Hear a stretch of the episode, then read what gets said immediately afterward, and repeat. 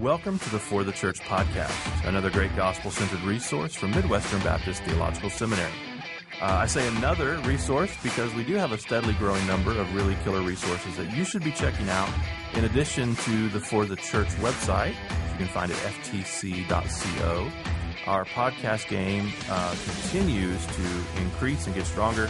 We have Preaching and Preachers, hosted by Midwestern's president, Dr. Jason K. Allen, uh, the City of God podcast, hosted by faculty member Owen Strachan, and the Credo podcast with faculty member Matthew Barrett. And speaking of faculty members, we have today as our guests on the program uh, Dr. Andreas Kostenberger and Dr. Margaret Kostenberger, both accomplished authors, theologians, and professors. Um, Andreas Kostenberger is a research professor of New Testament here at Midwestern Seminary and director of the Center for Biblical Studies. My name is Jared Wilson. I'm delighted to speak with them both about their new book, Equipping for Life a guide for new, aspiring, and struggling parents. Doctors Kostenberger, thanks so much for coming on the podcast. Absolutely. Great to be with you, Thank Jared. you so much. Thanks yes. for having us. Um, why don't we start with this? You, you, have four children. Why don't you share with us uh, their names, ages, um, somewhat their life stages? All right, I'll do. I'll start with that. Yeah, so four. We have four. Our oldest is Lauren, as she's living in New York City. Just recently got married, 25 years old. Oh, wow. And she works for an ad agency there. Um, and then we have Talia, is 23, who is uh, studying for nutrition. She wants to be a dietitian, so she's now um, doing a dietetic internship in in Florence, uh, South Carolina. And then we have uh, David, who's studying business and international studies, actually at NC State in North Carolina. And then we have Timothy, who is um, majoring in basketball. That's right. He's quite a accomplished basketball player, is he not? Yeah, yeah, he enjoys Yeah, it a he lot. wants to play in college. Yeah, so he's 16, and we we homeschool Timothy. Very good. All right, so let's talk about the book. Um, there's a lot of parenting books out there, right? And um, why should I pick up Equipping for Life? What makes it different or fresh compared to uh, the alternatives on the bookshelves? I think uh, one thing is that we uh, particularly have a heart for young parents. Uh, we find they're often uh, open to learn. They may not come from a from a home, you know, with, with Christian parents, and uh, at the same time, they're often at a loss exactly for what to do, even the roles of father and mother, and uh, they may not have a you know a very coherent vision of what parenting looks like. You know, five or ten years from now, they might be just caught up in the moment and Right. and, and just changing diapers or or just dealing with with with a toddler throwing a, a temper tantrum, and and so we. Uh, we have a desire to provide a resource that is giving them a long term vision for parenting and for the mission uh, mission of parenting, but also one that's biblically grounded and that's theologically sound and, and that's that's missionally oriented. In other words, that, that that conceives of parenting as equipping your children for their God given mission in life. That's right. So the the uniqueness really is that the overarching vision for parenting, sort of giving the big picture, long view, the eternal perspective of of what it means, really almost as a um, it's almost like, like vocational language, perhaps, and discipleship type language. Right. There's a lot of parenting books that are out there, many, many parenting books. So we don't presume to have the answer for everything, but we try to make a contribution. Yeah. And we believe that um, there probably isn't a book out there that really covers that larger overall perspective, the missional perspective, like you said. That's good. So, um, one of the first things I notice um, looking into the book is the statement parenting isn't uh, just about children, which uh, seems a little startling at first because to be a parent involves children. So. What do you mean by that? And I'm assuming it ties into this larger vision, the God centered vision for parenting. Why do you say parenting isn't just about children? Well, I mean, you tell me when you think about parenting, isn't the first thing that pops into your head children, right? It, it, it is for me. Uh, but our concern is that if you go down that path, then parenting might likely be child centered type of parenting that it's essentially focused on, on, making and keeping your child happy and and uh, as Christian parents, I think we are rightly concerned that our children have good character. They they turn out all right. They uh, embrace the, the Christian faith for themselves. Uh, But what we found is that as a very important first step, parents ought to look themselves in the mirror.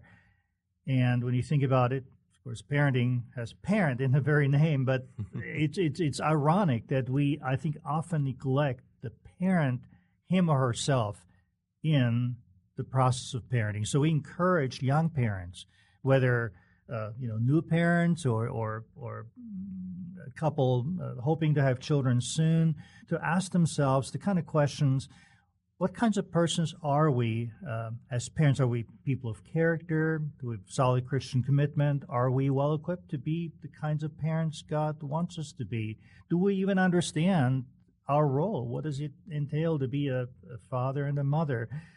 Uh, something that maybe experienced parents have figured out for themselves. And so I think one of the special burden underlying our book is that, that we equip people like our own children who are 16 to 25 right now, yeah. uh, when they become parents, to rightly and biblically and theologically think about what it means to be a, a parent.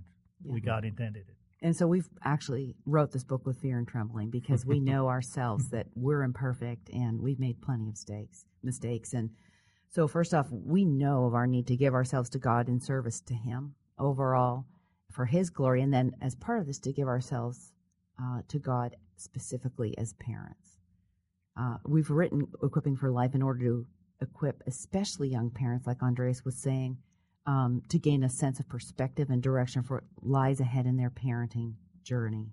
So, yeah, yeah. I, I, think the identity question is really important there as well. Just you know, if, if, we're not rooted in Christ, if we're not seeing who we are in, in, in the light of the gospel, um, it's very easy to begin rooting our identity in how the parenting is going or right. how our kids are, you know, be, even behaving and that sort of thing. All all of which are important, um, you know, obviously. But to be rooting our identity in those things, or just even as a as a uh, a successful parent, right? I mm-hmm. think sort of can detract from the overarching goal. Yeah, and sometimes it's helpful to think of uh, a given vision for parenting, like the one we just laid out. You know, parenting the way God uh, designed it and the way uh, God intends it, the way uh, our parenting brings glory to God through children who love and serve Him.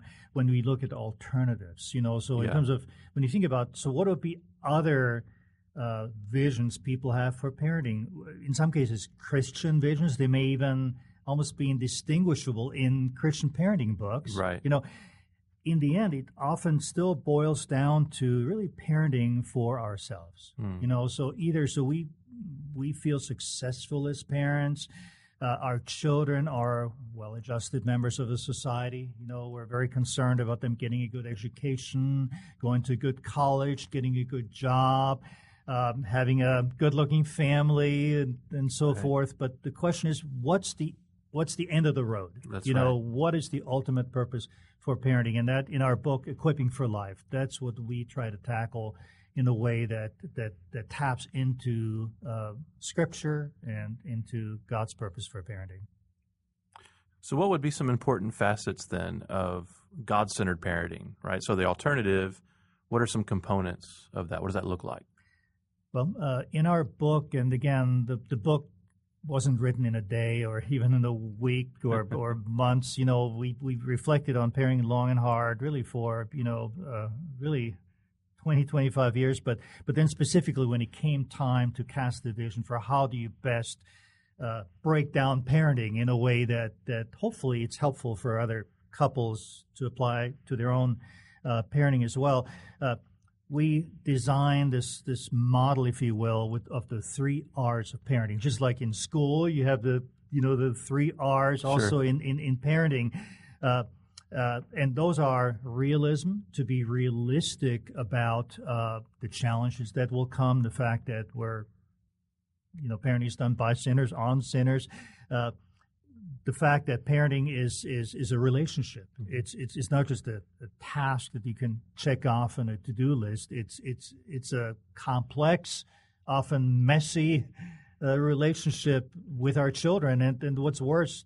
Uh, it's a moving target because they don't they don't stand still. You know they right. constantly uh, grow and develop, and also the the third R that of responsibility. The idea that that we need as parents to realize that we can't subcontract parenting to a, a coach or, or, or set of teachers in, in school or, or even a, a, a youth pastor. Uh, there's, there's, there's nothing that can replace the role of the father and the mother in parenting. And so we call parents to be, to take their responsibility as parents in their lives, uh, the lives of their children seriously. That's right. Do you want to break that down a little bit, Andreas? Yeah. I was going to um, explain a little bit what the realism aspect of parenting involves. What we're saying is that um, it is tremendously helpful if you have a perspective of realism in relation to the people involved in the world we live in.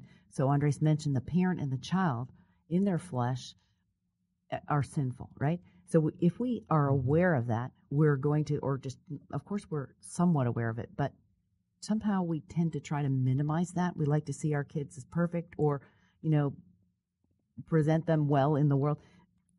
If we're realistic about that, we'll be able to face the challenges and the inevitable conflict that will come because of the sinful nature in the child. Mm-hmm. Also, we live in a world that's sinful, and and the culture and the the spiritual aspect, the spiritual principalities and powers that we have to contend with. If we're aware of those things, it will really help us in terms of prayer, in terms of facing conflict. We'll be able to be realistic about that and deal. With it. Very with few things. parenting books have, Well. uh, you know, treatments of uh, spiritual warfare, for example. Right. And yet, you know, when you look at the garden, that's the first thing that happens. Satan Mm. trying to disrupt the marriage relationship, and then the the consequences of the fall uh, affecting, you know, us in, in, in, our marriages, in our in our families as well. And so, in our book, we have a whole chapter on dealing with conflict because we find that that uh, we all can grow in that area, and, and in many ways, uh, how we deal with conflict and, and being able to resolve conflict is one of the most uh, difficult and yet important uh, things that, that, that we're called to do as parents. That's right. You you mentioned um, previously that we can't subcontract our, our roles out, um, and it prompts for me sort of a, a foray into the the old cliche about quality time versus quantity time as parents. Um, the assumption that uh, if you're not able to spend a lot of time with your kids, you can make up for it with this what they call quality time, whether it's special events or that sort of thing.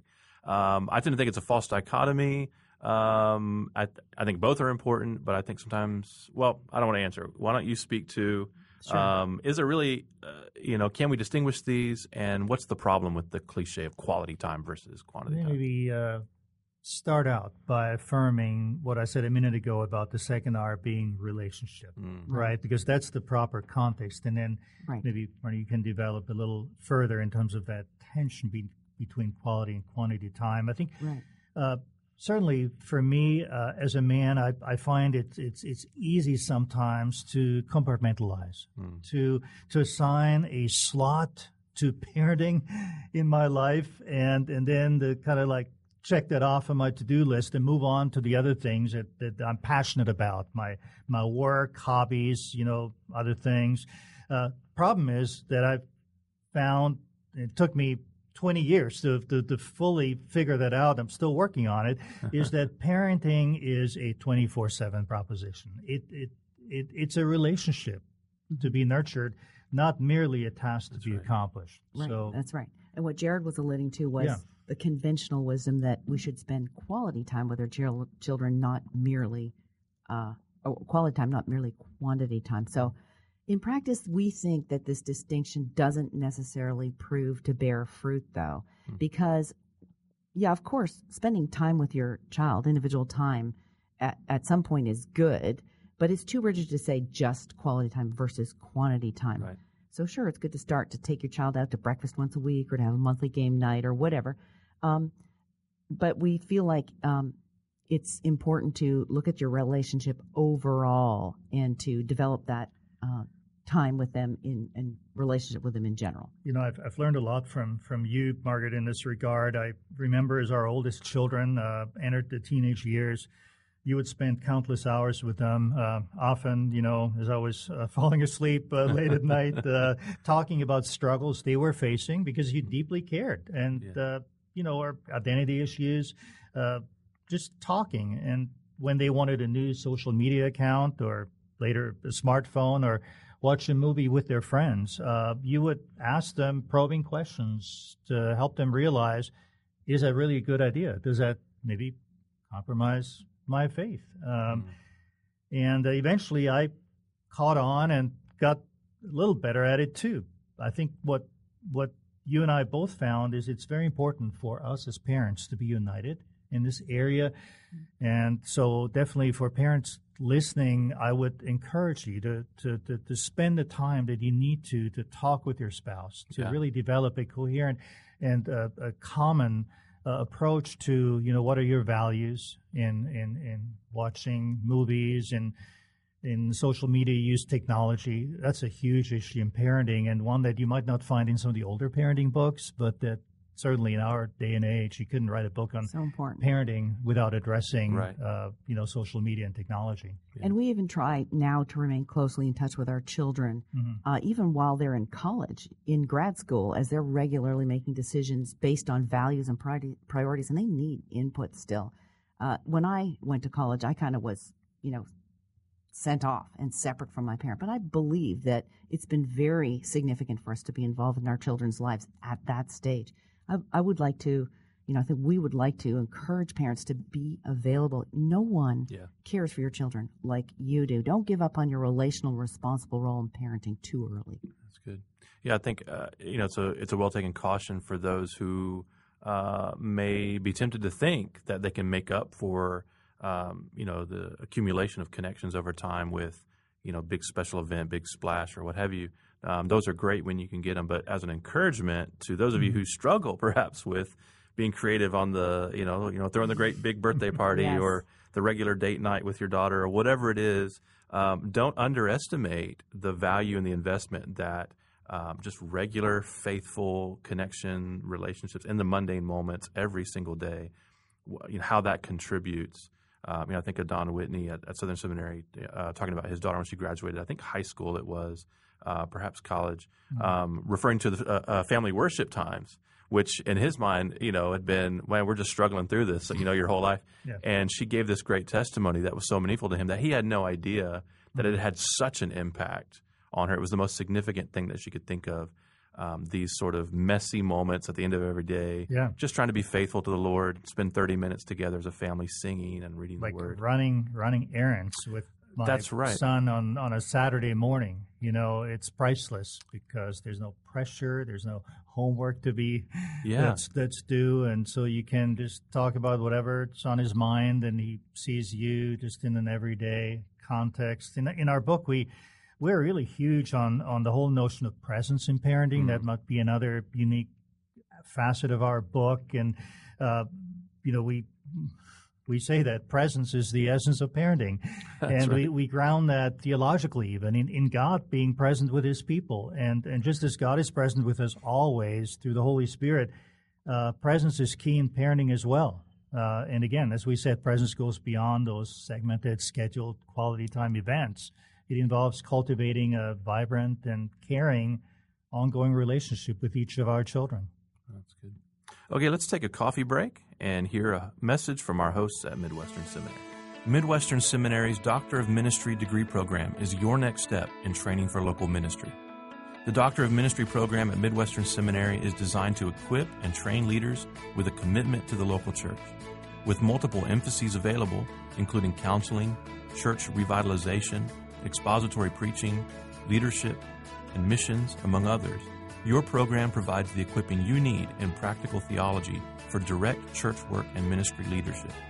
And because all of our doctoral programs are modular, you don't have to leave your current ministry to pursue your degree. For more information, visit mbts.edu today. That's mbts.edu. All right, we're back. We're talking with Drs. Andreas and Margaret Kostenberger about their new book, Equipping for Life, a guide for new, aspiring, and struggling parents. All right, we talked about sort of the cliche quantity versus quality time. Uh, let's talk about something that's you know, somewhat of a new tension, perhaps as part of what we might call the gospel-centered movement, or uh, or just the new generation of parents trying to think through this. I think every generation of parents is, has you know struggled with this, but it seems a pronounced thing as people think through gospel centrality, gospel-centered parenting. What does gospel-centered discipline look like to give your children grace?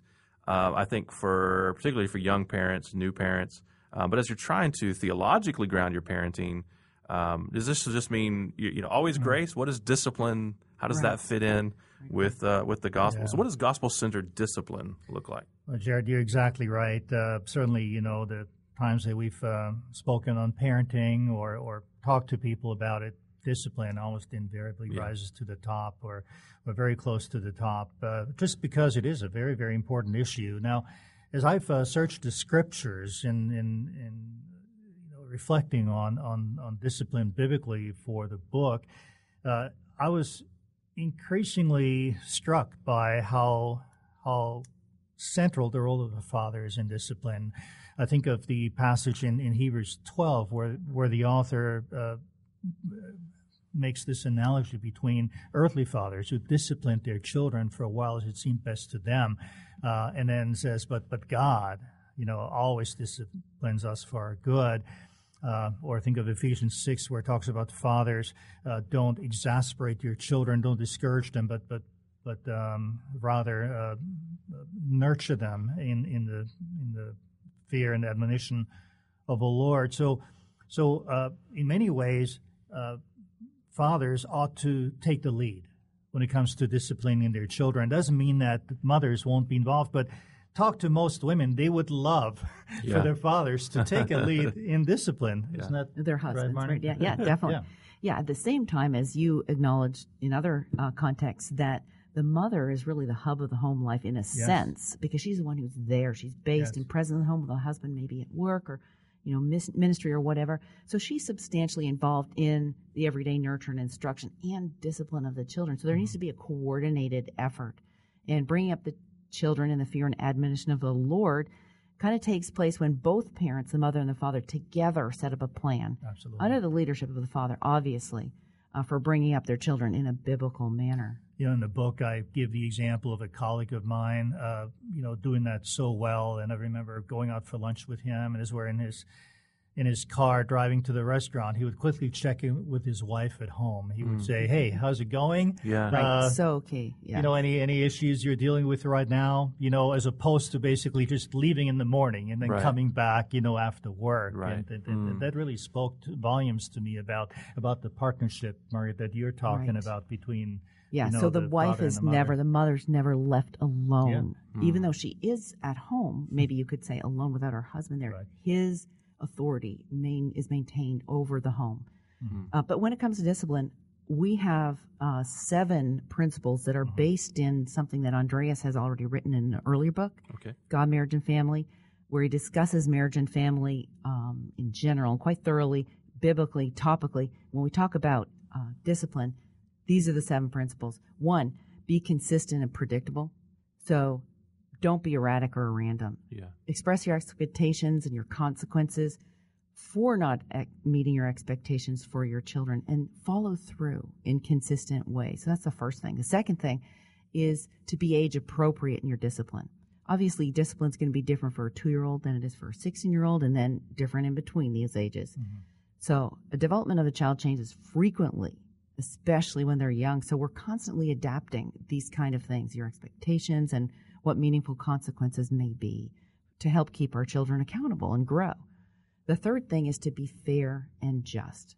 So, obviously, discipline or a consequence that's given out should be in relation to the issue or the learning that's undergoing in the children's life. So, it should be appropriate response to what the child has done wrong or what he needs instruction in, he or she. And we can certainly count on our children uh, to hold us accountable in that area. I mean, it's not fair, right? Yes, exactly. We've definitely heard that before. So we definitely are going to be fair with, with our children's accountability. But we also want to be child specific. We know every child is created by God with a different personality, has different sensitivities, different giftedness.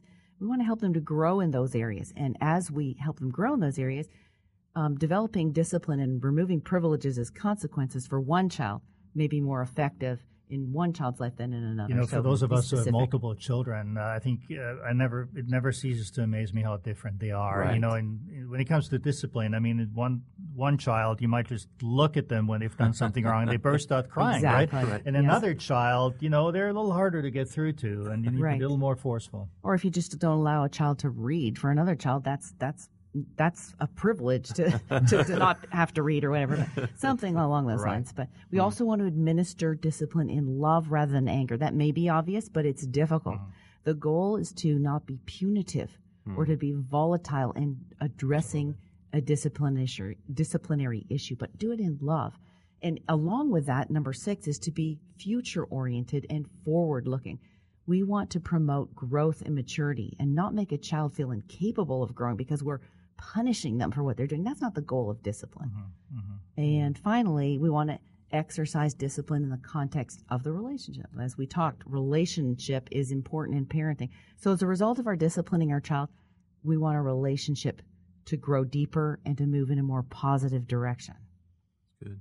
Mm-hmm. All right, let's close with this. Just as an encouragement, I think we probably have parents who are listening uh, who have um, either teenage children or even children who've left the home, maybe even adult children who are far from God. And mm-hmm. I mean, it's every every parent's um, uh, just one of their top anxieties. You know, you you, you pray for your kids. You uh, you know you try to raise them in in the training of the Lord. Um, but the experience of prodigal children is so common and so widespread, and mm-hmm. um, in in many ways defies formulaic approaches to ensuring this doesn't happen. Mm-hmm. Um, I mean, just from my time, you know, pastoring, I've seen parents who, at least on paper, right, did everything right. They do all the mm-hmm. things that you would expect them to do, and you know, they still have kids who either, uh, at least for a time, walk away from the faith or seem to. And I've seen parents who, I mean, they just seem to be making every mistake in the book, or they're not even believers at all, who have kids who, you know, the Lord breaks through. Right. And so, mm-hmm. um, for parents listening who you know, are worried about their kids right now, grief, uh, you know, they're grieving over a prodigal child, perhaps, or a wayward child. What kind of encouragement would you offer them? Mm-hmm. Well, let me just say, first of all, that, you know, we're not counselors. Uh, primarily, I think we're primarily uh, people who love the scriptures, who care about what God, uh, you know, says in His Word about a given issue, including parenting. And so, uh, as parents ourselves, though, you know, we wanted to share some of the things that we learned, both from our experience and also in light of, of God's Word in, in our book, Equipping for Life. Uh, so I think for those who are listening who have uh, rebellious children, and of course circumstances will vary as well, uh, we'd encourage them that uh, if, if, if, needed, to, to, con- to consider getting some, some help from other people. Okay. Sometimes we don't have to go through that alone. That's right. You know, uh, as part of the community of God, I think we can we can bear those burdens together. We can pray for each other, and we can maybe share experiences like we're doing right now. So on that level, I would say uh, it's certainly good to be uh, mm-hmm. to remain connected right. with our child, okay. to not allow lines of communication to be ruptured completely. You mm-hmm. know, that would be that would be one thing. And I've, I've, again, I've seen my wife being really excellent at that, even when, when things are maybe a little more difficult, to just keep talking, keep interacting. Um, and, and, and just to be patient and to pray that God will accomplish His work in His time, uh, you know, His way uh, in the life of our children. You know, it's always hard to wait and to pray and to trust God rather than to take things into your own hands, especially right. when yes. it, it it's in the lives of our own children. But something, uh, sometimes, I think that's the best thing we can do. Yeah. I, I remember reading uh, Paul Miller's Praying Life, where he talked about his daughter, who I think is uh, autistic, uh-huh. but she would pace all night up and down the floor. Mm. And um, he, you know, he, he, he was sharing this somewhat as a confession that um, you know he knew what the solution was, which was to yell at her to stop pacing, mm. and um, you know just had varying degrees of effect. And he said, you know, I, it, it, struck me that my first instinct wasn't to go to the Lord and, and ask the Lord to calm her heart and to calm His mm-hmm. heart in response mm-hmm. to it. Um, you know, prayer isn't this last resort, but w- when you just think of all of the complexities of um, of sin and uh, you know the relationship dynamics that we don't more impulsively or in, uh, instinctively lean on the supernaturality right. uh, of of the Lord in these situations. Um, yeah, that's really yeah. good. So the other thing too is though that there may be um, actual parenting problems that have sure you know caused the, mm-hmm. the, the difficulties in in the relationship with the child or the fact that the child has rejected the Lord. And it, if that's the case, it's probably good to reflect on it a little bit, to pray, to think about it. Keep, like Andreas was saying, close ties with your child, and and if appropriate, mm. um, it is appropriate, but when appropriate, I- acknowledge failure yeah. on your part. Mm uh, any mistakes or sin that you've engaged in in your parenting toward your child, confessing this before God and your prodigal child could really be an initial step in the healing process and the you know the the, the fact that they might even turn around. Oh, that could be huge, and and I think to respect your child, you know, their choices that Right. that you don't want to live your life vicariously through them. You know, even if they make the wrong decision, they have the right to make the wrong decision. They'll have to pay the Exactly. consequences. Mm. But but but I think sometimes that's what children are craving most. I think that's what I craved when I was that age. That my parents respected, you know, my right to make my own decisions, Right. even if Yes. if uh, they were the wrong decisions. Just to to make that point that I'm my own person. And once they sense we have come to respect that, I think then they would be open to deal with That us helps. more as partners. I think so. Mm, that's Mhm. good. Yeah, immature or mature or young, old, um, your child is a human being made in the image of God. That's Right. a that's a very good thing to remember. That's excellent. All right, we've been visiting with the authors of the new book, Equipping for Life: A Guide for New, Aspiring, and Struggling Parents. Equipping for Life is written by Andreas and Margaret Kostenberger. I do hope that you'll pick it up, uh, sold wherever you can find good Christian books. Uh, thank you both so much for coming on the podcast. Thank you. Thank you, Jared. And thank you, uh, dear listener, for listening. As always, if you like the program, please share it with your friends, review us on iTunes. Every little bit helps. And until next time, may Jesus be big in your church. You've been listening to the For the Church podcast, hosted by Jared Wilson, managing editor of For the Church, found online at ftc.co. This resource is brought to you by Midwestern Baptist Theological Seminary in Kansas City, Missouri, where we train leaders for the church.